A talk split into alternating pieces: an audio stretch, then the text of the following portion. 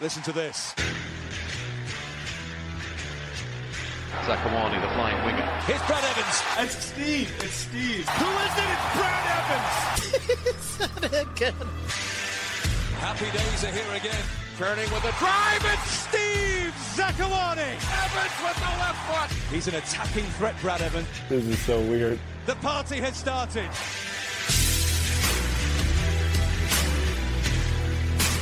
Hey, what's up, everyone? Welcome to another episode of Side by Side. At the time of recording this, the Sounders are just over 24 hours away from seeing the pitch again against Toronto FC. But before we look ahead, we do have to look back, not just to the midweek game against Montreal, but this five game homestand the Sounders just had, and of the current situation where the Sounders are on the table. Should we be pleased? Should we be concerned? And then what to expect with this next slate of upcoming games. Let's start with was it Tuesday or Wednesday? Wednesday. Wednesday. Montreal was Wednesday. Montreal came to town. Now, this is a team we don't know much about. Haven't seen them since 2019. I think the main interest or buzz they generated in the past couple of years was when they announced Thierry Henry as coach. He didn't last long. He left. They Didn't know much about them. They impressed me. they were good. Like I like seeing good teams, and the first two minutes after Jordan scored, I'm like, it's gonna be a long day. Like, they're gonna play this high line, gonna be a massive gap. They're gonna get killed. Now, we'll get into this because I don't think Montreal adjusted. I think Jordan Morris adjusted for some reason. Changed what he was doing, began to play more inside, stopped hugging the touchline, which was working, and then made it easy for the Montreal centre back. He was like, thank God. And then once they got on the ball, I mean, Jordan said in a post game interview, we interviewed Jordan Morris, he said we just couldn't get the ball. We could not get the ball. We would chase them. And I've been on the game where you're playing against a team that's really good at keeping the ball. It is demoralizing. You chase and you chase, you win it, and then when you can't keep it after two or three passes, you give it away, you chase again for a whole minute. It takes a lot out of you. I thought that's what Montreal did. Sounders had maybe a couple of chances. Don't think Montreal keeper made saves, if I remember. Not really. And they got the win. So, you know, Schmetz didn't seem.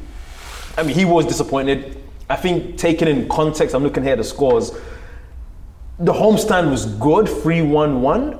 You can't be too mad at that. But, um, gut punch. I thought this is a game I thought the Sounders really could have won to keep the good form going. Um, but not only did they lose, I thought I thought they lost to the better team. Sometimes I think these results might might be good because it makes the Sounders Yeah. get back to the drawing board and say, okay, we are not invincible. We Yeah. we are beatable team right now. Yeah. Um, I everything changes if we have our full strength lineup, right? And we, we won't see that this year because JP is going to be gone for the whole year. So now it's coaching and, and tactical decisions that are going to separate this team from you know making a run in the playoffs and or just sneaking into the playoffs and and that's the reality and I thought Jordan had a second chance He a did. couple a couple minutes later End up putting offside. He wasn't. Right. Yeah. yeah, right. Uh, to review it, I Yeah. think he, he would have been, but it was a bad touch. The turf and ball got stuck Yeah. stuck up underneath him, and then exactly, I'm watching the game from up top, and I just don't understand why why I want to play in between, right in between the center back and the outside center back. Why wouldn't I just drift? It's a three-five-two. That's all your space. You have Yeah. 50 yards of square space to operate Yeah. in and just let everyone push up the field and get organized, and then you can keep possession in the opponent's half. Not everything has to be smash the ball long Yeah. and get to goal. It can be hit the ball long and maintain possession and make it an offense versus defense sort of day, right? Especially when you're up one nothing. So I think t- um, tactically the Sounders fell fell asleep and allowed Montreal to to gain control and, and to move the ball around. And Montreal, the, the number 11 was was Yeah, Mir Vitro. yeah, he was, is a top player. Um, his ability to he, he was good. keep the ball and and re- he, he controlled the whole tempo of the game. Yeah. the whole te- from on both sides of the ball. Yeah, he was unbelievable. uh, and and he was good. Uh, so just a very very well organized team, and the Sounders had no answer to a three-five-two. let me let me ask you this though, because we highlighted it five minutes before halftime. I'm in the booth. I look at Casey and Keith, and we said it, and Schmidt said it too. What they were doing so well was you mentioned him, Mirovic, whose name, and then Kone, I think 28. They would just post behind Rowe and Yeah. Rusnak, in front of Yeimar and um, and Ragen. So kind of in that sweet spot between our midfield, but in front of our back line. And it was simple passes through the lines. Yeah. Now, in that situation, and there's no exact science here, you know, I've dabbled in some coaching now and I see it can be a hard problem to solve. Should the centre backs go with and be step into the space and be aggressive, or is that on Rowe and Rusnak saying, look, over your shoulder? Like, for example, does that happen if JP's there, if Ozzie's there? A true six who kind of knows the spaces that a, a playmaker tries to find. Is it a case of Rusnak's not really a defensive player, so it's hard for him to look over his shoulder all the time, and those guys just took advantage of that? So that's what I think it is. If, if I, I always try to put myself in that position and how I'm going to approach it. Yeah. If I'm playing with two, I'm not playing two flat. Hmm. I never want my two to play flat. And that's what we, we play 4 2 3 1 also in our high school. And I always want them to be offset. Yeah, yeah, yeah. Um, even that- even defensively. Yeah, yeah, right? yeah, yeah. One of you can sit and patrol while the other one can, whatever side of the field the ball is on, Yeah. one of you steps, one of you drops. Covers the ball it. gets switched to the other side. One of you steps, one of you drops, and that makes it way easier on our two center backs, especially Ragen, because he's still getting used to how to play with Yeimar and what is my position when I play against an experienced guy like Kei Kamara, who just turned my head all night. Yeah. Right. Yeah. Uh, and I, I talked to Kelyn afterwards, and he said it was we were just chasing. We could, we could not every, every time I looked over my shoulder, I go left, and then they play right. I go right, they play left. So it's just the balance in there, and I don't think we we figured it out. But ultimately, at some point, you have to ask Nico to drop and just sit right in front of you and clog the midfield three and sit. Let them have the ball, the three center backs. I don't care if they have the ball in the back. We got punished when the ball came in. They play forward, they play back, and then they switch the point of attack. And now the whole team has to shift, and we're out of whack. And then they slowly taking real estate up the field and getting, and their service was spot was spot on. It was good. I mean, it, Yeah. pretty much every ball they swung in turned our center backs. Yeah. Um, and so I, I think the Sounders face something that we haven't faced before. And I think, again, it's a good thing. Hmm. We need that. We need to know that right now in the season, is it's great to face something like that. And for our coaches to get back to the drawing board and say, okay, I need work. Yeah, Right? yeah. And, and Kelyn also, right? If he's going to have to play that role, he's going to have to experience some good Yeah. teams for us to get over the hump if he's, if he's going to play there for, you know, the majority of this season. I, I wonder how much we, you know, Freddie's great at what he does. Um, you know, I don't know at this stage of his career consistently as a nine, especially in this system the way we play. Um, you look at the game against Kansas, the movement of Bruin, you know, the first goal came that way. Um, I wonder as well how much that Montreal had all the time in the world. Yeah. If that's Raul, you're not getting that time. He's pressing you all day. And Well, it's not even that. Raul Yeah. strikes fear in the opponent, Yeah, right? None of our other strikers really strike fear into the opponent because if you make a mistake, Raul's going to make you punish. Our other two are going to mostly retain possession Yeah. and give it to Nico, right? So Yeah, so I'm with you there. I sensed we we missed a lot there as well. Um, but you're right. I think it's one of those ones. If I'm a coach, I'm saying, look, they were just better. Tactically, they were better. They gave us problems we haven't really faced this season as much. And kudos to Montreal. If you're Schmetz in that locker room, you knew you had five home games. You had points to make up. Um, on the other side of it now, you're at 16 games played. You've won seven. You've tied two. You've lost seven. Score 24, conceded 19 plus five. You're on the seventh, which I think is seven playoff teams, eight playoff Yes, Yeah. uh, right seven. at the cutoff. well, right on the line at seven. Um, still with a game in hand on the top five. So I mean, Sounders are still. It looks like I mean, LAFC is. I mean, thirty-six points is thirty-six Flying. points. I mean, that is, Yeah. that is that is pretty good. over two points a game. Yeah, Sounders at twenty-three. A win, you know, gets you into the fifth and fourth conversation. Um, should we be happy with the homestand? Was it? Could, should it have been four wins? Would it be better? Three-one-one. Is that okay? I mean, this is what we always talk about is if we told Adrian and ownership that we're going to lose the majority of our first couple games, but we're going to win Champions League.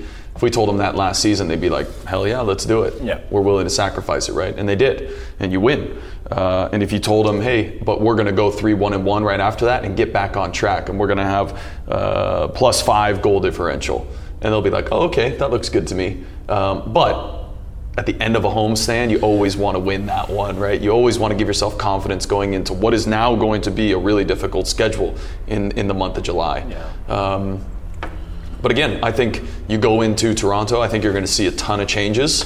And if you get out of Toronto with a point, I, again, I think you're I think you're happy with that one. Um, Do you, do you think heavy? Because we do have a week before Portland. Do you think heavy just because it's the third game in a week? We'll see heavy changes, or I do. I think we've played quite a bit of games in the past couple weeks, and I I don't think you're going to see a Nico start unless you, you never know unless he raises his hand. It's like, hey, I'm, we're going for it. Give, give me 45, 50 minutes, yeah. and I'll do what I can. But um, uh, I don't know. I, I see heavy rotation, but I guess we'll see. Um, I I was just impressed by Montreal, I think we all just because we haven't yeah. seen we haven't seen them Yeah. in a long time. Um, staying in Canada, connecting teams. Sounders go to Toronto. I don't know much about Toronto to be honest. Um, I know Bob is there, so that gives some intrigue. They've obviously signed. I don't know if he's cleared Insigne. I don't know doubt when he's. I don't think he's gonna be available So he for won't be available. That's No. obviously a big signing for the league, but they've struggled. You know, TFC have only won five of 17. They've lost nine. They've conceded 32. They're minus eight. They're only 18 points. Um, and they're, they, they've got a fight to go already. You know, double di- um, two wins, um, double wins needed to at least even get back to the line. So they've obviously not been that good. Toronto FC. Even with these rotations, I always wonder when you, as a coach, in MLS as well, especially make those heavy rotations. Are you subconsciously telling the team we're okay not winning here? I always worry what then the messaging is. I know Schmetz, having spoken to him, you know, many times over the years, he said like they, he probably goes overboard then in the messaging once he knows like I'm taking Nico out, hmm. maybe this guy out, and other guys look and be like, okay, we're this in. They then focus on the messaging being like, no, this is still a game we're trying to win. But I wonder if that rings hollow if you go there and say we're going to put five in the back, sit deep, try to hit on the counter. Um, we've seen it work. Sounders won a couple years ago.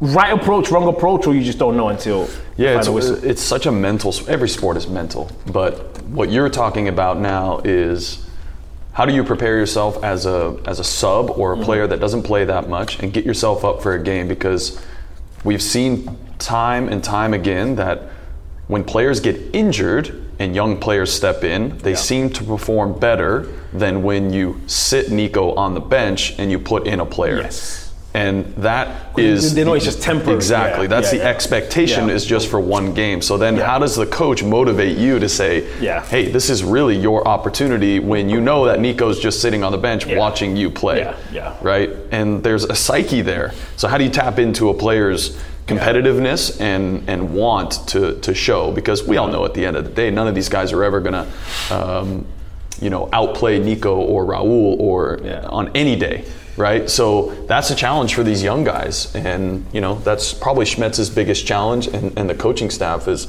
how do you get the most out of these guys when the player and everyone around it knows that it's maybe just for one game. Yeah. Um, ultimately, that comes from within. Like I can't teach you how to take pride in something. Right, that you either have it or you don't, and and ultimately, I think that's what has separated players from staying here a long time and not. Right, like Will Bruin has come into games and scored, Yeah. and then he sits. And then he comes in and he scores and he says He's done it for the last three or four years. Yeah. And young players can should look at that and say, okay, maybe that's my role for now, even as a young player, and then I get my chance to to step in and make a difference, whether it's here or at another team. But Right. ultimately, it's about taking pride in, in what you're doing, and uh, you, you just can't teach that. That's tough. You alluded to it. I'm looking at the games here. Toronto away, Portland at home, Nashville away, Chicago away. That's in the same week. Back home to face Colorado, and then away to LAFC to end the month. That's only two home games. Um, six games, four on the road. Portland, pretty much home game or away game doesn't matter. Anything can happen in the derby game. Nashville will be a very tough trip, as will Chicago, as will Toronto, as will LAFC. Um, 18 points on the table here what would be a reasonable um, grab that we can be pleased with? Half of them, 12 points? Yeah, I was going to say 10, 10 to 12 would be, I think, a good grab of points right there. I think three wins here would be really good. Yeah. With a couple ties. Yeah. I mean, that would be. throughout that whole Yeah. stretch. Um, It's a tough run. But I think this is the point in the season where you start to really figure out who is who. Yeah. Uh, especially, you know, Chicago. Uh, we could really take advantage there. New coach, yes. There's a new system. Yeah. Um, they've had a, quite a bit of changeover. Who knows what's going to happen with the goalkeeper? Yeah. I think there's been a lot of hoopla around that team, and they just haven't been consistent. Toronto. I mean, you look at both those teams, 12 and 13th in their conference Yeah. you should look at those and say, even though we're away, we can get a result Mm-hmm. at both of those teams, right? And then Nashville is tough at home, Yeah. very good. Yeah, it's a good Um, team. so that's that's going to be a tough one as well. And then a rivalry game. So it's a, it's a tough slate of games for the Sounders. I'm, you know, and that I think looking at that, you look back at three one and one, that's a good Yeah. th- that's great, right? You'll take that any day, um, any day of the week, especially in that month. I mean, five home games. How often does that happen? I know. It's pretty rare. So it's going to be tough. Can we talk about one thing in the games? And, and our our crowd is, I would hope now, 13 years later, and I tweeted about it, so educated, but I get so angry when our players have the ball and they don't. All of them need to be screaming "man on." Yeah. I don't think they understand that we cannot hear anything on the field from other players. Nothing. That, and that's great because that means that our crowd is really loud. Now, if we go to Dallas, I can scream across the field and tell you that you've got a man on before it happens. But sometimes you're so enthralled in the game, and the tweets I get back are like, "Oh, you're a professional. You should know to look oh, over your shoulder." That's not how it happens. Everything on the field is, Yeah. is happening a million miles an hour, and Yeah. sometimes you just That's don't funny. look over your shoulder. We need you to scream in the game. And when I watch, if I watch the Premier League, It's there. Yeah. every game Yeah, they're yeah. screaming and, and they're like yes it's a 12th man attitude but we need another coach on the field all you guys can be coaches on the field and let the point. players know right and i think that that it keeps you more engaged and involved in the game and i know everyone's standing and watching but let's take this thing to the next level and really help these guys out because too many times even in that game, uh, I think Cristian was on a little run, and someone play. sneaks up from Yeah. behind in the second half, and it's a great opportunity. Yeah. And now it's a counterattack, and our crowd was silent. Yeah, I do remember that. Like you're all watching the game, you know what's going to happen. Help them out. Yeah. That's a great You shout. heard it straight from Brad Evans, guys. Piss me off, guys. I never thought of that. That's a great shout. Um, we'll take a little break. On the flip side, we'll be joined by General Manager, I think he has more titles, President of Soccer Operations. King of soccer in Seattle. I don't know. Garth Lagerwey, who, listen, he's taking time to come here. He should be on those phones. So we're stealing him away from what he should be doing. But um, and That was a backhanded and compliment.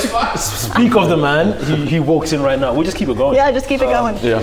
I was just saying, I feel bad taking taking your time when you should be on the phones. So I feel bad. You can just clip that to your, uh, clip it to your. Garth, we were just talking Sure. about Yes. It's a big pet peeve of mine when I'm watching the game and someone on our team has a ball and they're on a little bit of a run and you can't when you're playing you can't hear players on the field, right? That's upside down. Uh, keep talking. we need the crowd to say to for you if scream man on right in the game and every time it's silent from our crowd yes we're chanting the whole game but i need them to be like a 12th, 12th man and an extra coach because our players cannot i can't i can't hear what he's saying five feet away on the field. Yeah. right What's, what's interesting that is that, that as compared to when I played, Yeah. like that's totally different, right? Like I was the goalkeeper. That was like one of my strengths was I could organize it. I wasn't very good, but I Yeah. could put the people in the Yeah. right spots Put in the front pieces, of me. yeah. And so we could at least be coordinated. Yeah. yeah Um, but I thought that. I've been down on the field enough. Like, oh, but 30000 people yelling man on you're going to hear it do you think that, that we're and again? I think we have the most sophisticated soccer crowd. in That's what I'm saying. Yeah, it's do an you think- educated do- crowd. Do, you think that's enough though? Do you think they? well we'll find out because it's a, it's a challenge now Brad just called them all out on i the called podcast. them all out every fan That's awesome.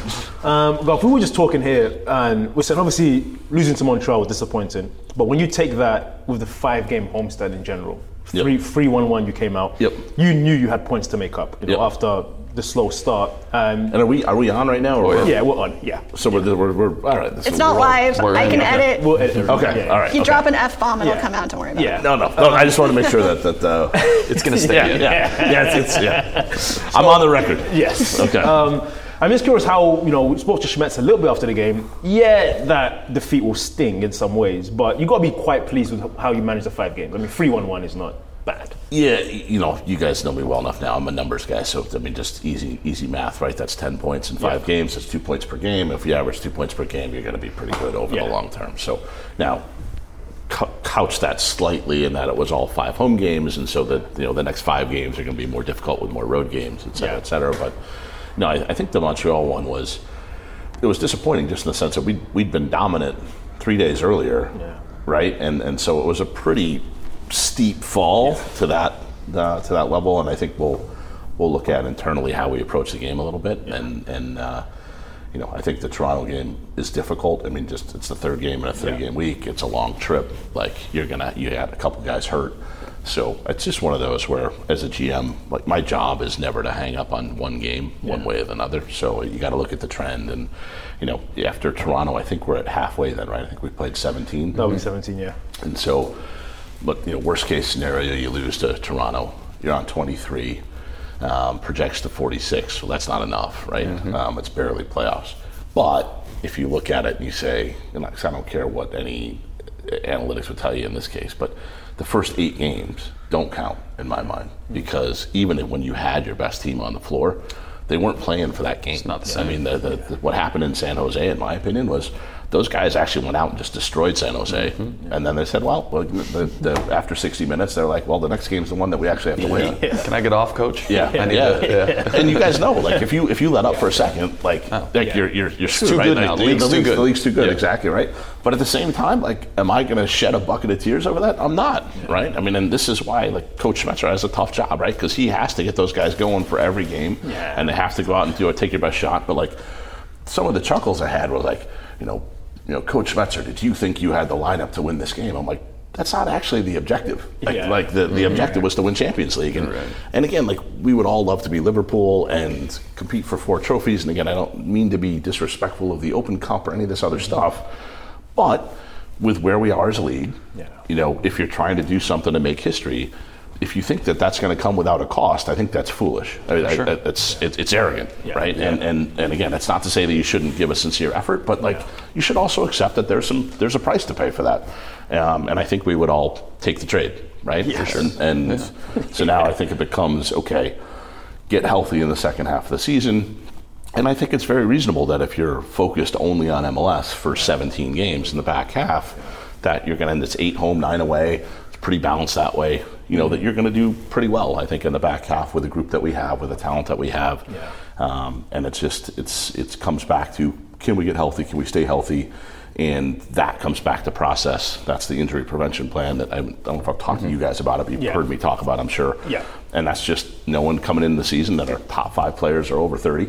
And, you know, that we got a whole bunch of young guys that are decent. And, and uh, I think we'll get better as they play. Yeah. Um, you know, and I think we've seen that with Jackson. We've seen it with Obed. We've seen it in past years with Atencio, with Leyva, Leo Chu. Like, there's, and, you know, as a GM, I always want to give my coach options. I don't want to say, you got to do this or I like this guy. Like, it's got to be a collaborative thing. And if we have half a dozen young players, then okay, then Yeah. you guys pick. You know, Yeah. you guys train them. You guys set the team up as you want. You know, even now with our with JP out for the year, and Obed shut down. Um, the Obed injury doesn't actually change anything because it's the same position, right? You still have Atencio and Leyva and Rowe, and, and Yeah. you can also rotate Cristian back, right? Yeah. And so, and I don't think anybody wants to do that because Cristian's playing so well as a right winger. Um, but again, that's the optionality, right? Because we, if you look at now Leo Chu and Medranda and Morris, that's three guys not named Roldan that can play winger, at, Yeah. apparently at a pretty decent level. Yeah. So Yeah. now it's now the coach can mix and match and say for this game, this one tactically, this one. And so I think that's the objective that we want to achieve. And then I, I know I've been talking for a while, but No, the, the last most Yeah. important thing for me is if you set out to win the Champions League and you do that and you make history, the other thing you have to respect as the general manager is that you have a good team and that the guys who are on the team got you there. And so now you cannot fall victim to this ego thing of it's the summer window, mm-hmm. Gareth Bale to sign with LAFC, I have to do something. Like what we have to keep in mind is the long-term continuity of our team. And there's some guys with some contracts that are coming up and in my opinion, we should prioritize taking care of those guys in the long term over a potential short term fix in the summer.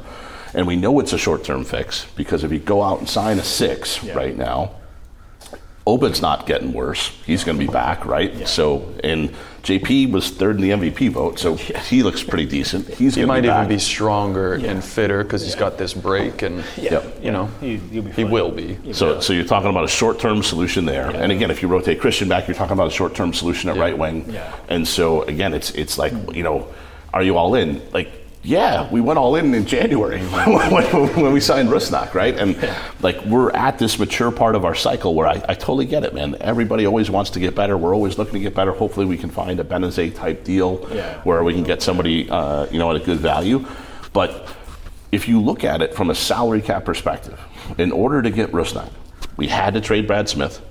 We had to not re-sign Shane O'Neill, um, and there's one that's not coming to me right now. But you know, literally, we're just we have so much talent now that it's it is one in, one out. Like there is no way to add somebody at this stage and do it. And if you look at LAFC again, which again they're great front office, great team, like just really good organization. And so again, every fan is going to compare us to them, and they should. Yeah. Um, but they missed the playoffs last year, Exactly. right? And and so they should have more room to build. And you guys know you're going to have to integrate all these guys in the space of 15 games Yeah, or it's not less, easy, yeah, right? And yeah. and again, I'm, I'm not saying I would. I mean, I think they've made great decisions. I think they've given themselves a really good chance. But it's not so simple as just plop everybody down and Gareth Bale's training for the World Cup, so he's going to be healthy. Like, I- I- hopefully he will be from a league perspective, Yeah. right? So anyway, I will I will stop No. talking. No, I, th- I think the biggest thing here is just consistency and continuity Yeah. is the name of the game when we're talking about, especially the Sounders, right? Like you walked into a team that had made the playoffs for, you know, Eight years in a row, eight, right? eight years in a row, right? And that's your job then to I'm keep the moron to keep that to the, going. You, you guys, Well, you yeah, guys, you guys, yeah, you guys won the 2016. Supporters Shield and the Open Cup. I was like, oh yeah, I'll come, I'll make that better. Sure, I will. I mean, shit. Clearly, clearly not a real smart choice, right? so okay, let's let's go back to that because I think fans would want to know like what spurred the decision to Yeah, go to a team that was a winning team versus going to a project where you know you could say okay I took this Salt over Lake more as you, you guys had a really cool project. You, Jason Kreis, we respected what Oh, you guys totally, were building. yeah. Here, just a different market, a different beast. The team Yeah. was established, was going in one direction, and then you came from that environment into here when you really didn't have to. You had probably more to lose than to gain. Yeah. If you win, well, they were winning anyway. Yeah. And if you lose, like this guy, whole thing up. So Yeah. like I mean, that's tough. no, look, it, it was not lost on me uh, for sure. And but look, I, I had built not and again, I hate that I's not the right pronoun, right? Mm-hmm. We had built lots of good people. Me, Jason, others uh, had built Salt Lake, um, and so. I, f- I- I didn't really want to start from scratch again, if I'm honest, because I was like, I've done that, right? I know I can do that. Okay. But what I don't know is, could I go and you know, we'd won the one title in 09 and Yeah. uh, and we'd been in the Champions League final in 11, and so like we and I felt like we'd been pretty consistent. Yeah. But literally, there's just down the road, there's 40,000 people a game, and Rio Tinto's capacity is 20,000 a game. I'm not a math major, but you know I think that's probably more revenue than, than 40 than it is at 20, and um, and you know you've had all this legacy of famous players and stuff, and I probably didn't realize the all of the cultural parts of Seattle. Like I, you could again, you could read it's been here since '74, and and you can look at all the national team guys and stuff, but you can't appreciate this thing until you get here and, and you you know I, I still remember the the the first, my brother my little brother lives in LA and he came up to like the first was first or second I think it was the first game that, that I was the GM uh, and did the march to the match and stuff like that and he calls me and he's like what idiot put you in charge of this? He's like, he's like, what? This is actually really cool. Like, what, what, what, what, are, they, what are they, what are they doing? So, Thanks, you know, bro. Yeah, yeah. No, so it's one of those. It's still, it's not, it's not. His best one ever though was was after we won in 2016, and we went to the Zach Scott was retiring, Yeah. and and we did the tribute match and, and memorial and stuff like that. and I'm, I'm in the crowd just being a fan and Yeah. cheering, and it's great. And I think you might even been Yeah. playing in that one. I That was- played- you, yeah. you both played. I was all right. coaching. You and Ozzie were All coaches. right, all right. and uh, a, a fan comes up to me in the stands and with a nice, like, said, "Thank you for bringing joy to the city." And I thought, like, this is. I was like, "Oh my gosh!" Like, this is why I moved. Like, like, Yeah, because the team matters in Seattle, and like this random person came up and how were misguided their judgment about my role. Like, like and it was still like this is cool thing. And again, so I call my brother. And he, and he uh, without skipping a beat, is like, oh, he must have thought you were Santa Claus. Similar body types, white beard. Yeah, yeah. So it's uh, I come I come from a, a you know a background where we're, we're used to some give and take, and, and, and, uh, you know, so you know, why did I go? I, you know, I think there are a lot of people that doubted whether or not I could do it on a bigger scale, and so that was the challenge. Was was could I do it with with any kind of wrong pronoun?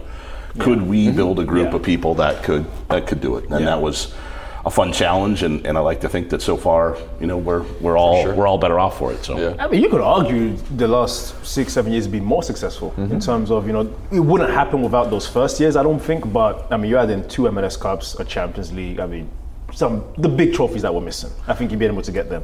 Um, But you guys, you guys take some credit though, right? We did well. You, you guys, well, you guys laid the foundation though too, Yeah, right? Because yeah. by building that brand, now yeah. it's just easier to get a player to come to Seattle than it is to Salt Lake. That, that's that's yeah. not a shot at Salt Lake. I, it's a beautiful place. I'd Yes. tell anybody to live there. But this is now it's the fans and it's the former players, and they're like, I can go play where Brad Evans or, Yeah. or Steve Yeah. Like, and, and it's not it, like it's not just you two guys. Like at Salt Lake, keep in mind, we were eight years in. Our former players, there were no former players. Yeah. There were there were just players that had played for us, Yeah. right? Like Yeah. you guys are all down here, and you stayed in Lamar and Yeah. James and Yeah. like one of the big Marcus things- and Kasey and, And like, you it could probably on. touch on this too, because you would probably have a better pulse on it. But I talked to Andy Rose a couple of years ago after we played. It was during the COVID years. Mm-hmm. Vancouver came here and he was playing. Talked to him after the game, and, and I think we smashed them. Mm-hmm. And he was like, "Look, I've, I've been on enough teams now since the Sounders to know that the Sounders are a destination for a player, Yeah. and a team like Vancouver is still a stepping stone to Yeah. get to the next place." Yeah. Why do you think that is? And I think we know why the Sounders are a destination, but thinking about other teams in Major League Soccer, like why is it still just a stepping stone? And especially a team like Vancouver, right? A rival of ours. a decent fan base, Yeah, stadium. How, how have they not like captured Yeah. that culture? And you've seen enough teams and I mean other teams in the league to say you've seen the ups and downs. yeah, why is it not more consistent? And, and Yeah. how do you create that consistency? Look, I think that's the million dollar question, Yeah. right? I mean, if you can answer that, you can run any franchise in the league, right? Yeah. You just Yeah. pop, plug and play. But at the end of the day, it comes down to the fan base. I mean, because like, look, we don't like to talk well of Portland, but guess you know between the last eight years, Seattle and Portland have been in the final every year, right? Yeah. So you got to say they're doing something right, right? What, what do they have? They, Yeah. they have a, again uh, maybe burned. That's you know for saying this, but like, No. yeah, No, yeah, like we they have a really good fan base, right? And and, and we Yeah. do too. And Yeah. that is something that I think is at least partly organic. You know, I, I, I do think the Seattle fan base. I think Seattle launched the right way, right, in connection with the Seahawks. I think there was a little bit of good fortune in that the Sonics had just left, and so Yeah, there was a fan sure. base that was that was open to it. And you know, certainly lots of people, Gary Wright, you know, and others did lots. And Adrian Hanauer obviously did Yeah. lots of things right from the get go, and that built that fan base. And look, you're seeing that that part's getting replicated now. Nashville's got a good fan base. Cincinnati's got a good fan base. It Atlanta's sure looks like Charlotte's Yeah, got a good fan yeah, base. yeah, yeah, Atlanta's got a good yeah, fan base. yeah. So like we're doing well with that, but I still feel like in Vancouver, and I, I don't know the market well enough to have to know why, but I don't see. 30,000 rabid fans that are passionate. We talked about stickiness. Like people that are going to seek out the team and that, you know, more than just on game days, they're going to buy a jersey or they're going to tell a friend or they're going to put their kid in the academy or, you know, that want to be part of that culture. And I do think that culture is the right word. I mean, I think you get the culture, um, you have that fan base, and, and you've got to have a fan base that's engaged. And, and you know, again, Seattle from day one, Alliance Council, GM vote, Yeah. like Yeah. they've the Seattle actively asked the fans to be engaged, and I think the fans rewarded them. So I think we're in a virtual cycle, the virtuous cycle. Uh, in that, I think everybody feels included as part of this, and you know the stuff we do in the community, building uh, fields for underprivileged uh, communities. I know you've been helping us emphasize a lot of that. Both you guys have. So anyway, Real quick, Steve, I want to touch on just that culture because we're now going to move across the street. Yep. Right? Yeah. And we're going to be away from where everyone for the past 13 years comes here on the weekends Yeah. and, and wa- comes and watches the Sounders Yeah. uh, practice on after a game, right? And I just finished up a high school season, and two of the parents were showing me photos at the party, and it was me giving an autograph to their kids who I'm now coaching. And then all the parents are like, well, what's going to happen now? Yeah. Because that is a highlight for our community. Yeah. And I, this was a huge part of creating a lifelong fan. Yep. Was being here at Starfire, and for all its Clint would hide in the ball bags Yeah. to get back to the training facility to have to skip out on autographs because you could sit there for an hour after training said, and you don't want to say no, right? So, what are we going to do to to continue that, right? Because I think I I really think that this was a huge part and Yeah. continues to be a big part of connecting with younger kids and, and their parents. And Yeah. now we're going to move across the street and we're not going to have it. Let me ask you a question in response because I'm genuinely interested in your answer, Brad. Uh, so, so, look, the short answer to your question is I think we're now at a next stage of our evolution Mm-hmm. where we can't move away from that, but you had to be grassroots and accessible every single day in order to build a fan base at first. Mm-hmm. For a decade. 13, yeah, 13 Yeah, years whatever, in, I yeah. think we might be in, in, in, a, in a different spot. But let's unpack that because here's what I'm interested I think that one of the key things that we've been able to do is we've always been able to sign good people as well as good players. Now we can sign good players, and again, this sounds so simple: sign good players, right? But we're not LA, we're not we're not New York. The people who come to Seattle aren't attention seeking necessarily, right? They're not here for their movie career Yeah, or their it's- fashion yeah. line or stuff like that To go out, yeah. right? And so I'm interested because because you have that, and you had to sign autographs coming out of practice every day. I think that actually caters to a certain type of hardworking, honest, salt of the earth personality mm-hmm. that then contributes to a good team and a good culture. So, is there validity to I, that? yeah, I, I would agree with that. I think I think everyone from day one was. If you look at our expansion draft, that was every player. Yeah. Was that hardworking, like under the radar type guy? So yeah, I think that's I think that's valid. Now, how do we continue that? Is going to be the question, Yeah, right? yeah. And how do we continue to stay engaged on this like Yeah. Uh, smaller scale? Yeah. We'll see. Yeah, I think, I think it's a great. We both make great points. Um, Garth, I wanted to ask you this, and this is not in relation to any specific player at all. Yeah. This is just more of a general, as a GM, talent evaluator. You, you go out, you see a player, you say that guy is going to be pretty good. You guys sign the player, and maybe it doesn't hit the ground running right away. Yep. Some players need time. We see at the highest levels where you know a player goes to Man City or Liverpool, and the first year is so-so, second year they explode. Um, where's the balance between pulling the trigger saying we got this wrong like that guy's just not going to fit to you know what? No given more time this guy comes good. What's the delicate balance there? Because they are eating up salary cap. They are taking minutes from other players.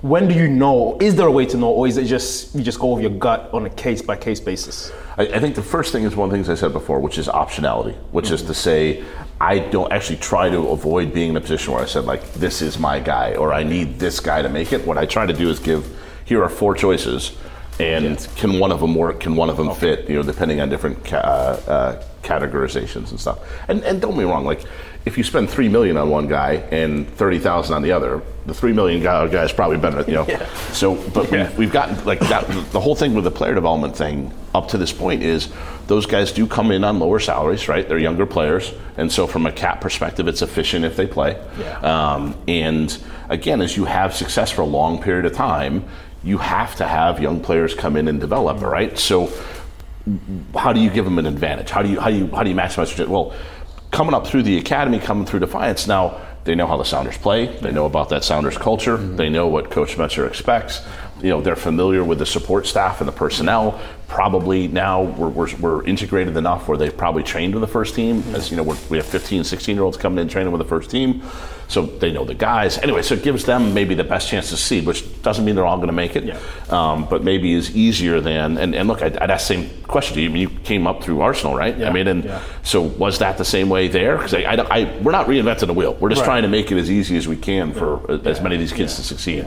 No, it was. You're absolutely right. Yeah, it just was that for me. And Arsenal was similar too because I was there when it became an academy and Arsene Wenger had come and it was about streamlining each age group to mirror what the first team looked like. And he moved the youth team to the same location as the first team, so you were in the same buildings and things like that. So I think yeah, what you're saying that makes absolute sense. And, and, and so then the second step is okay if because the other thing that happens with these kids in particular right is they come up and they come down right and they come up and they come down and the whole thing is as long as the overall trajectory is this we're okay and like so think back to Cristian Roldan Yeah. right so we draft him in in uh, 15 and he I mean you were his teammate so Cristian was Cristian I think he was a pretty mature kid I, is my memory at least he was certainly a hard worker right and and wanted to learn from Ozzie in particular and Yeah. um, but he, he played some of the time his rookie year, right? And then in 16, it was actually Coach Schmetzer who shifted him to that Yeah. 4 2 3 1 and put him next to Ozzie for the first time. At least that's it's been six years, but I think that I'm pretty sure that's right.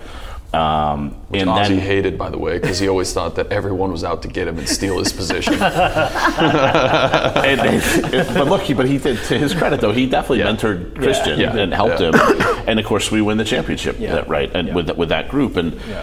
again, with hindsight, I don't know that that was our most talented group, but it Yeah. was our most cohesive group, Yeah. right? And and that was Brad to go back to where we were.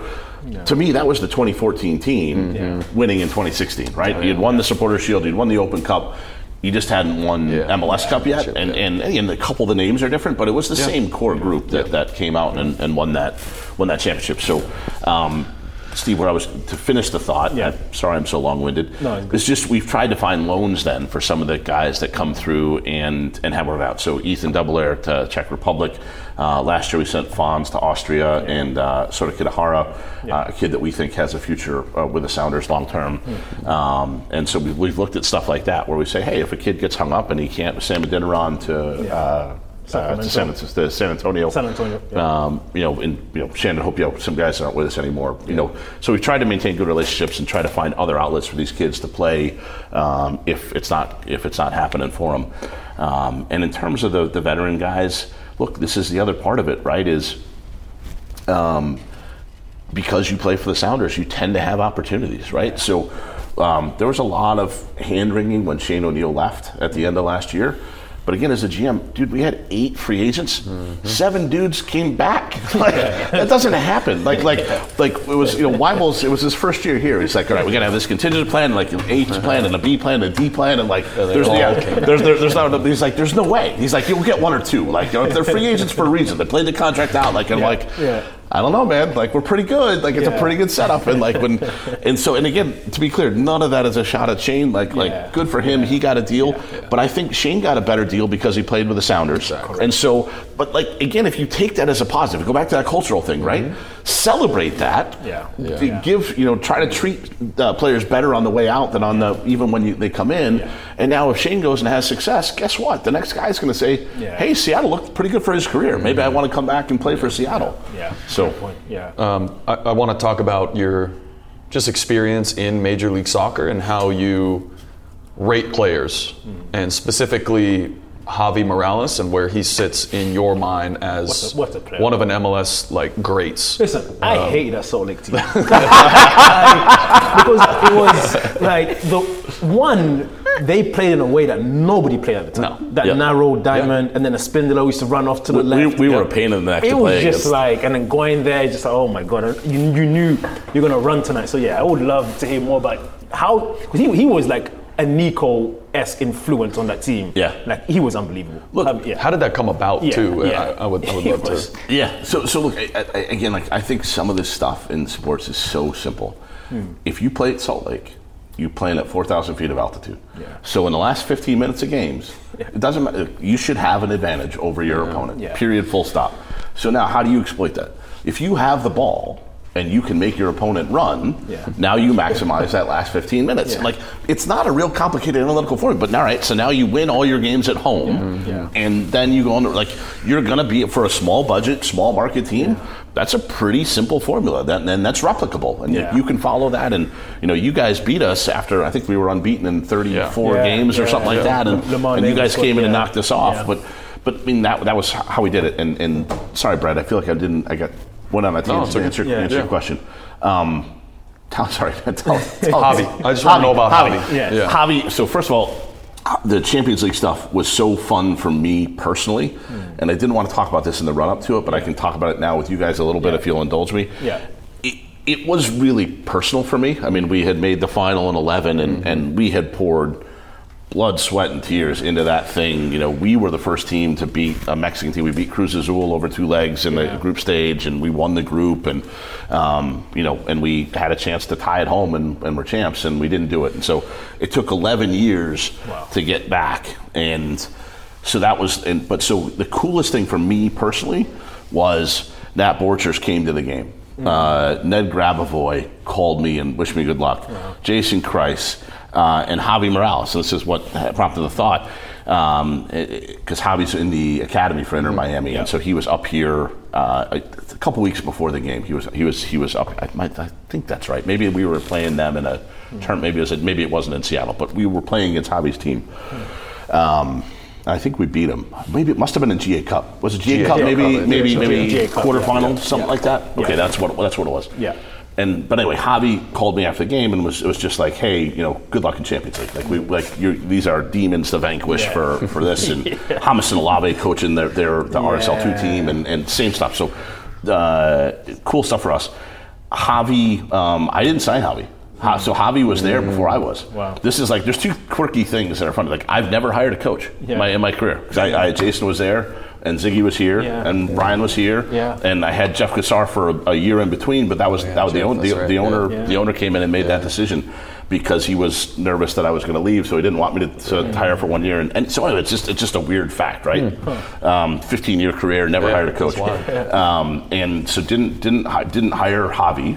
Um, I, I will take credit for re-signing him a couple times and, and, and putting some things around him to help him, but you know back then it was. Um, I because I did uh, not as well as you guys, but I was a TV guy for a very uh, short period of time while I was in law school uh, trying to get some beer money, and uh, you know I would I would literally get games when John Harkes couldn't get a babysitter. Not making that up.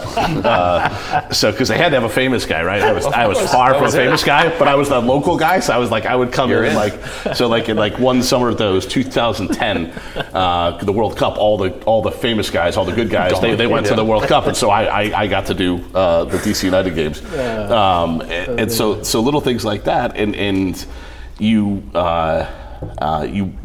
Anyway, I'm, I'm taking us on ridiculous tangents now, but where I was Fans going, are gonna love it. Don't worry great, about it. yeah. it, it, it was just uh, somebody like Javi Yeah. comes in, was successful, and, and sorry, I, there was actually a point there. I, I, I, Christian Gomez had been really, really good, and before yeah. that, Etcheverry, and so I knew that DC United culture a little bit because I had been the TV guy there for three or four years. Um, while I was in law school, and uh, thought, hey, you know, at the end of the day, if we can get if we can get a proper uh, ten, that's a foundation you can build around.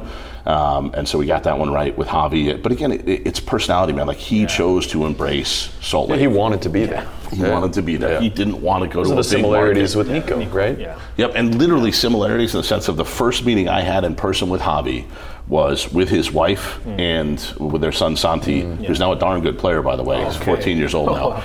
Um, he's in the Miami Academy. Um, and he, dude, he used to come in our locker room and he would literally dribble like he was he was better on the ball than I was, and, and like and when he was four, and he would like dribble in and out of. And Nick Rimando's kids were pretty good, so like that was our culture. It was like it really was like this little family 'cause it's a small little place, and everybody's from somewhere else, and so you kind of bond together uh, to to kind of succeed uh, together. So. Javi, look, my, my favorite thing is I'm still in touch with Javi. Yeah. Um, he's a really good person. I think he's going to have a. I think he's a guy who could be a head coach in MLS at some point. Um, he's and he's and he's doing it the right way. He's paying his dues. He's coming up through the ranks. Yeah. He's putting in his time. He's getting his badges. Um, and so that that's somebody that so to and I, I, like to compare him to this. Here's the reality. Javi Morales, the most money he made for us, if I'm remembering correctly, was four hundred thousand dollars. So to go back to that initial uh, comparison, Yeah. Nico Lodeiro makes three point three million. Yeah. So you're hard pressed, I think, to say that the four hundred thousand dollar guy, and again, adjusted for inflation, you know, let's say it's, Yeah. it's worth a million, Million today. bucks, yeah. Yeah. But it's a three point three million dollar player versus a million dollar player. So is Nico Lodeiro objectively better than Javi? I think you have to say yes. I mean, and, and Nico Lodeiro's won the Copa America, right, and finished third in a World Yeah. Cup, Yeah. and Um, played for Ajax next to uh, Suarez, right? People forget this, right? Like it was him and Suarez. What happened is Nico broke his foot, Yeah. and then he came back to Brazil, and then eventually to us. So, like, you know, you look at that, and you look at Ruidiaz, who I think is. From, in my opinion, one of the best strikers in, in yeah, well, yeah, ever, and I think in still in like in all the Americas. Like, I think it's insane that he doesn't play for Peru. Uh, Everyone, every an, uh, announcer for Peru is Is it blown away yeah. too. Why he's not there? But okay, So anyway, but I, but I take it as a positive that I think the league's getting better, Yeah. right? Yeah. And, and again, let me ask you guys a question, right? Because I played in the league ancient times, long, long ago, and I look back. There are ten teams. There are Yeah. two goalkeepers. So I was I was one of twenty dudes Yeah, yeah. who got paid to play soccer. Now by got paid, I, I made twenty four grand. So let's. and I know you started similarly. Uh, so so like I'll use use the job term loosely. Um, and now I think you know there's goalkeeping jobs. There's there's at least three per team. Some carry four. Thirty teams. Now there's ninety.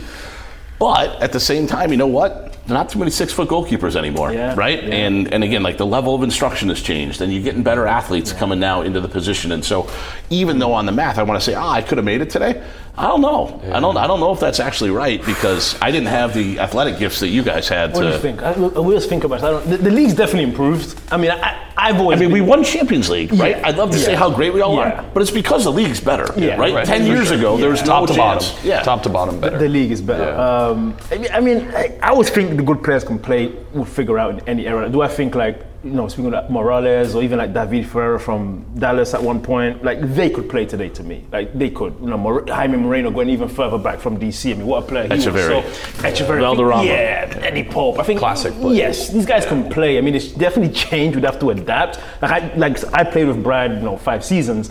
Brad could play in MLS today. Now, we would adjust and change our games a bit, but I think without question, the league. I mean, the league is much, much better. Like, I think just the coaching, the tactics, even how like Montreal played, we never faced that. No MLS team was playing like that back in the day. Like it's you're, you're seeing different styles, and you're going to you know play LAFC. They're going to play this way. I think back when I played, it was very much four four two. Yep. Through and through, 4-4-2, Yeah, let's and battle. a couple special players to win Yeah. you the game. Like you just won a battle, and then maybe a couple guys made a play, you won the game. It wasn't the tactics wasn't evolved. It wasn't so much we're going to play this way and do this, and when they have the ball here, we'll be there. I think that's made the league better. The players obviously better as well, but. Um, I'd like to think we can play in any era, but I don't know. It's a Well, very let, good us take this a different way. Is it like, say, I love build on this, right? This is, Yeah. I, like, this is, Yeah. you guys are so cool to indulge me in these conversations.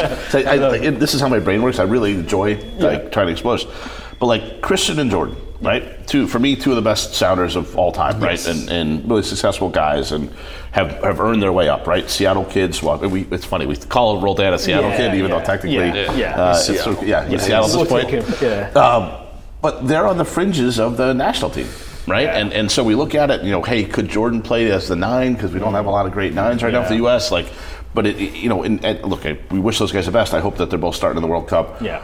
But just think about that. Like, I just don't. Ten years ago, Yeah. a player of that level, I think, would have been a star for the U.S. Yeah. Right? Yeah. And and now you have Champions League winners who are ahead of you on the depth chart. Yeah. Depth chart. You know, UEFA co- co- Champions It's League all winners. the game has changed.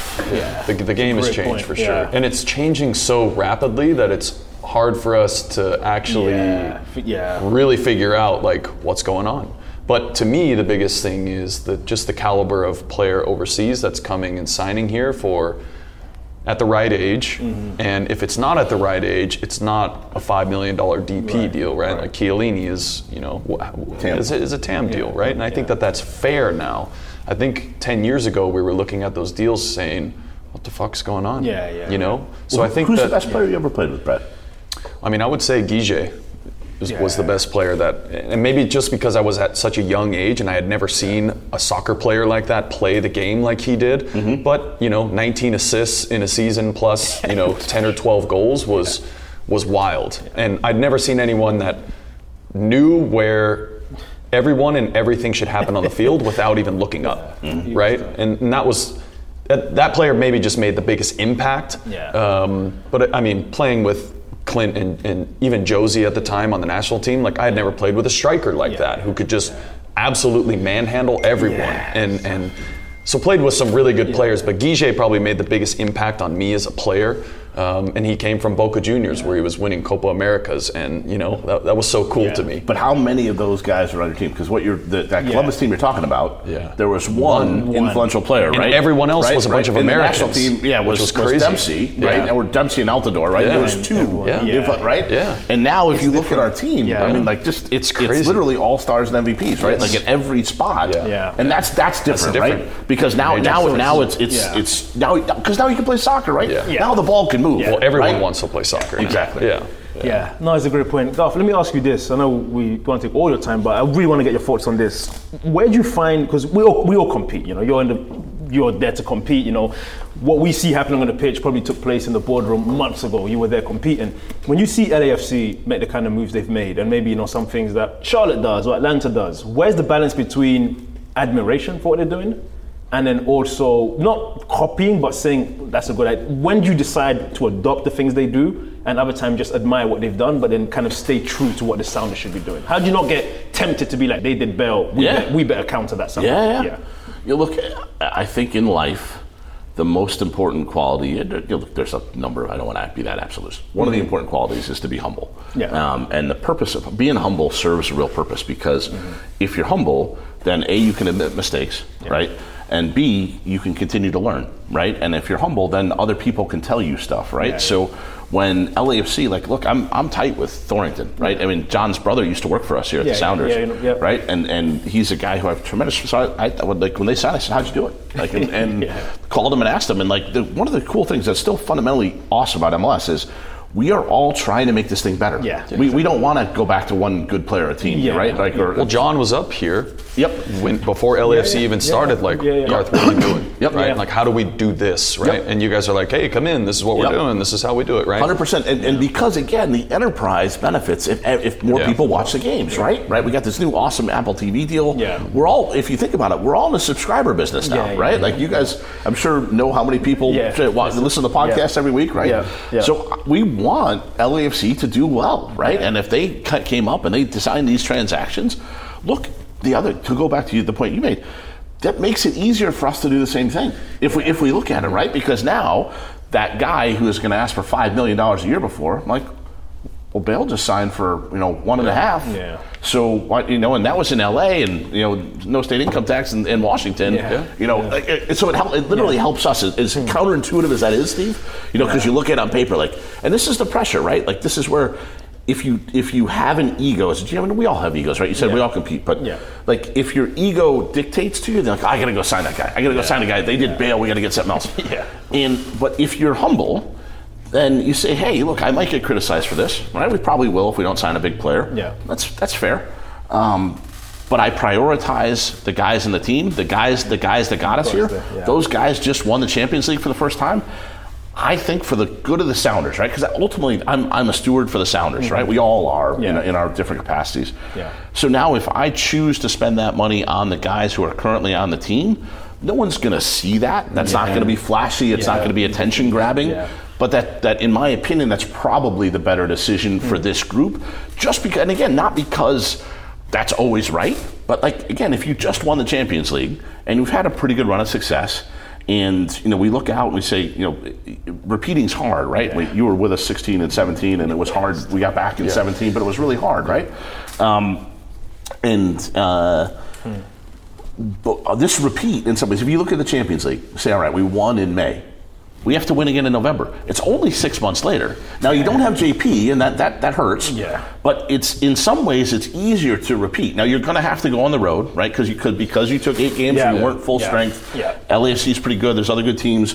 I don't think we're going to win the West. Yeah. So you're going to have to win some playoff games on the road. So it's I'm not saying it's easy by any stretch.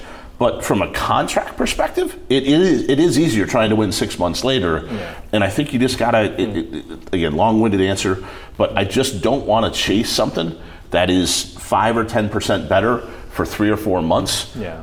and disrupt the overall cycle. Where because I think if you look at our contracts again, everybody other than Jimmy Medranda, they're signed through next year, so there is no reason why this team can't be really really good Yeah. again. Um, again. Yeah.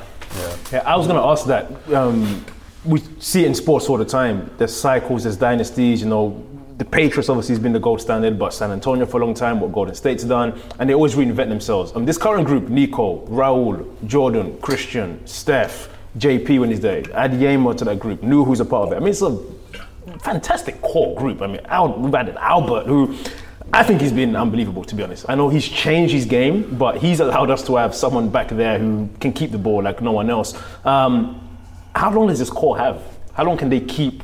Because other teams are making moves as well to Yep. catch the Sounders. Yep. How long can that core before you have to really be like, you know what, we need five, six major changes? Yeah, look, look. I, I grew up in Chicago, um, and, Yeah. and uh, so I was a, a big Bulls fan and stuff like that, and, and got to watch, you know, arguably the best player of all time, and, Yeah. and the dynasty, and a GM there, and Jerry Krause, that wasn't particularly well liked, Yeah. but is in the Hall of Fame and has six rings, and, and you know, you know, found Dennis Rodman and found Yeah. Horace Grant and Scottie Pippen, and did all these things. So, um, and but they didn't evolve Yeah. right? Well, to be, to be fair to them, they evolved really, really well for a decade, but then they, they shut it down and, and it collapsed. And, and literally, it's been Yeah. 25 years in the wilderness, basically, uh, since then.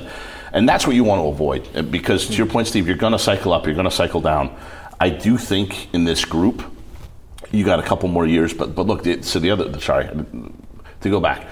Michael Jordan didn't win a title until his sixth year in the league. Yeah. Why? Because the Pistons were in front of him. And we hated the Pistons, man. The bad boys. They, Yeah. they murdered Jordan in the lane every time he took the ball to hoop. Like When you could actually foul players. Yes, yeah, yeah. Where you can hand check, you can yeah, foul, right? yeah, Bill yeah. Laimbeer, like we hated those guys.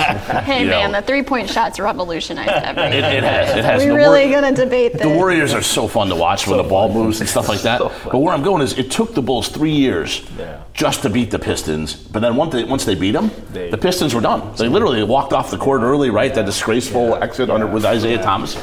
Yeah. There's an aspect of if you look at LAFC's model and you look at ours, right? Ours is fundamentally based on veteran players, right? Guys who have won big things and stay for a long time.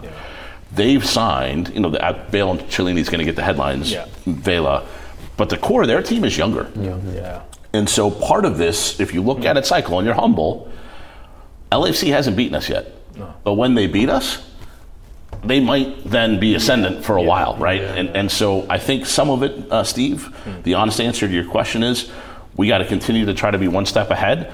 Those guys are pretty good. They're probably going to get us at some point. Yeah, yeah. Um, but at the point when we get them, I think we got to be humble enough to say, okay, maybe those guys are better than us now, Yeah. and and Yeah. uh, and now we have to change and we have to adapt and we have to to tweak the model. And, and look, it's not unexpected, right? Like the this is why we started player development, Yeah. right? This is why we spent five years. This is why we have now we have 12 kids under 23 hmm. on our roster, oh, right? And and like what we, yeah, and, and, and again, they're they're not all going to make it. They're not all going to be superstars, but every kid that makes it, that is a squad guy.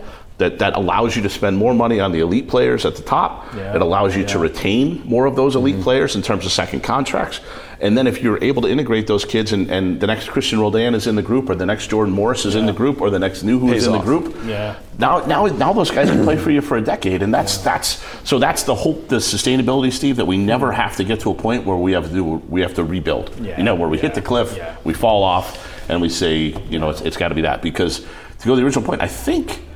I think we're the longest active streak in all of pro sports in North America right now in terms of playoffs. Yes. So, so 13 100%. years, 13 years in a row. Because the Patriots that's- missed the playoffs a couple years ago, Yeah. so we I passed them. the, pe- yeah, The Peng- the Penguins And the made- Penguins, are like Pittsburgh Penguins, too. 15, 16. No, somebody made it. Somebody in hockey made it 25. Was The it Red- maybe- it might have been the Red Wings. Oh, back in They're the back in the day. Yeah, yeah, but they made it like 25 years in a row. So we're not close. But I mean, to your point, It's- I think it's been sustainable Yeah. as long as our fans keep showing up. Mm-hmm. That then again, like Yeah. we haven't talked about the other part of this is we have good ownership, Yes. right? And mm-hmm. because the good ownership has always said.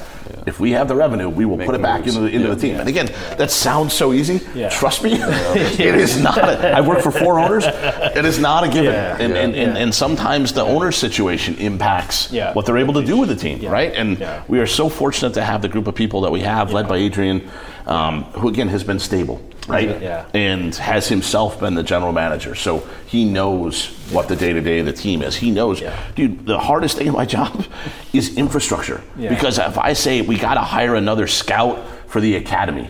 The owner looks at it, what, what's that doing for me?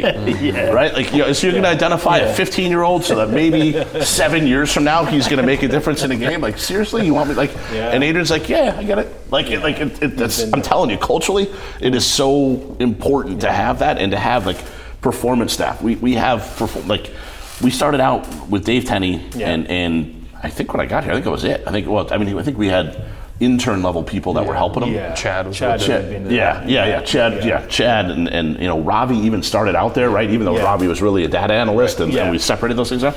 But we now have six people in performance, right? And so what that allows us to do is we have a performance analyst for the academy. We have a performance analyst for Defiance. We have on-field and off-field specialists for the first team. We have a nutritionist. We have a sports psychologist. Like even since you know you're the one who played most recently, yeah, like it's- it's better, right? And, and like we're giving the kids more of an opportunity now.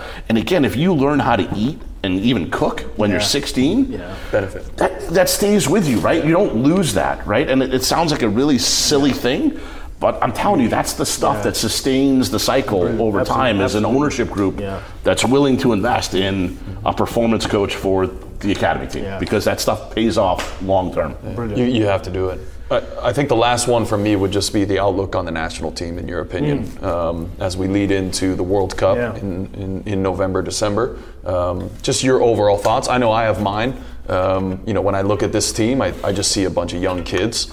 Um, and looking back on my cycle was a bunch of you know 28 to 32 year old veteran guys that were playing in Europe also, not at the highest as high of a level as some of these guys are, but more experience. So I think they had that going into that 2014 World Cup with Jermaine and, and, and Michael and Clint and Jozy kind of leading the charge. Um, but now looking at this team and, and what you think that they can accomplish in this World Cup. So I'm going to give you a GM answer that's probably a little bit controversial. Um, and and uh, keep in mind, I, I like Greg a lot, Berhalter. Um, you know, he was at Carolina when I was at Duke. We played in the minor leagues together for the very famous uh, Raleigh Flyers. Sweet. yeah, in the uh, USISL for a, for a summer. Um, and it was the first player I ever played with that talked more than me. So he's, he's a real pain in the neck. As a goalkeeper, like he's a center back, he's like, I'm organizing. I'm like, no, I'm organizing. I'm like, he was a much better player than me, so uh, he, he wound up organizing. But um, I am predisposed to, to you know give him the benefit of the doubt. But what I would say that he got right, and to be fair, Ernie Stewart got right um, because he was named the GM right around the same time, was and this is maybe the country story. This World Cup doesn't matter. What matters is 2026. And so what you did is you you took the players who would be the best in 2026, and you said we're going to have the youngest group in qualifying in the world uh, to, to qualify, right? And we're going to invest in them. And we believe that in 2026 they could actually contend and, and, and maybe make you know that'll be our best chance, Right. you know. And so do I think we can get out of the group? Sure, we could. I mean, like the group is interesting, right? Because there are no bad teams. So there's no. You could finish first to fourth in, in, in the group. Um, that said, you know, in theory, if you just went by FIFA rankings, we're the second ranked team in that group, and so if you win the Wales game, if you win, well, I mean, the first game always matters more disproportionately than anything else. But so if you can beat Gareth Bale. Um, then uh, you know hopefully you can be, get past Iran, Yeah. and you know what happens with England happens with England, and, and we tied them last you know couple World Cups ago. Yeah. Um, but I, like again, what I would say to your point of all young guys, they're not winning. Let's be let's be let's be serious here, right? I mean, no matter how much high level they're playing at, like if they win a couple games in the knockout round, like if they made the quarters, we'd all be over the moon, right? Right? And and it, the standard is unfortunately the standard hasn't moved, right? Because I, I feel like for my lifetime, get out of the group has kind of been the all right. That, that's successful. If you do that, you're successful. Now win a knockout game. All right, that's great, right? 2002 was unbelievable. We won two knockout games, and right, but but we weren't a contender. We've never been a contender, right? Hmm. And I, look, and I don't know if we'll be a contender 26, but it, it's to me Setting what's, yourself up. Yeah, what's what's worth it is trying, right? Hard things are worth doing. Hmm. Like we may never accomplish this, but man, let's take a swing. This is the best swing we got in our lifetimes. So let's take a swing. I think it's the right approach. I think it's the right group of players. Mm-hmm. Um, and look, I think it has interesting implications for guys like Cristian and Jordan, right? Because again, these guys are guys who I think would have been stars eight years ago Yeah. in this group. But they've been the younger guys have been preferred, Yeah. and but so what happens after this World Cup? right? Because presumably then the guys who are 28, 29, they'll still get called in. Yeah. But I mean, you know this toward the end of your career. You're, you're not the foundation of that 26 team at that point, right? And so, are you going to get? You know, not and again, I don't mean to personalize it to them, but Yeah. I think that, that in some ways, what happens after the World Cup is more interesting to me because look, I'll watch as a fan, I'll root, root them on. Yeah. You know, it's not going to end well. Yeah. Right? Yeah. Like, Yeah. like, it's, it's not. Yeah. It's, it's, it's, it, it, Yeah, and if they they, win, win. Yeah. the round of 16, the quarter, like it doesn't. Does it? I mean, again, we'll all be happy if they do, but like, does it make any difference? I'm not. And and again, will it be an incredible, colossal failure if they don't make out? I, not for me. Yeah. You know, because those Looking at the guys. group. Yeah. Yeah. Because that group will have gained that experience. Yeah, no, absolutely brilliant. Garth, pleasure. Could do this all day. Um, we'll let you get back to the phones to, All right. to find that JP replacement. No, I'm Yeah. joking. no, I'm joking. Um, pleasure. Come back on at some point because I want to do next time. I think because people overlook that you actually have a playing background. You was a goalkeeper. You, yeah, 100 pounds ago. we'll get to that. So I want to come, bring you back on and just focus more on the journey, how you even got to be um, in this chair, the Sounders GM chair, because I think um, you actually have a pretty cool story if you go all the way back with law school and all that as well. So yeah, um, you organize it. And Yeah, we'll do this will be Yeah. part one, part two, We'll whenever you're free, back, man. Yeah, I would- whenever I would you're love free. to do that. Yeah, Yep. absolutely. But Garth, pleasure. Um, good luck in Toronto, and then of course we'll be seeing you um, down the line at some point. Thank you, and I, I just want to say really thanks to both of you guys. I, I you know shame on me, we haven't sat down and talked football. I know. and you guys are some of the best guys to talk football. Yeah, with, we so- gonna do that. We gotta anyway, do that. Yeah. continued good luck with the podcast. I know you, you guys are doing really well, and I just I'm really grateful that for, for having me on, and I really enjoyed it. Thanks so for coming, Thank man. you. Pleasure. Thanks, Garth. Pleasure.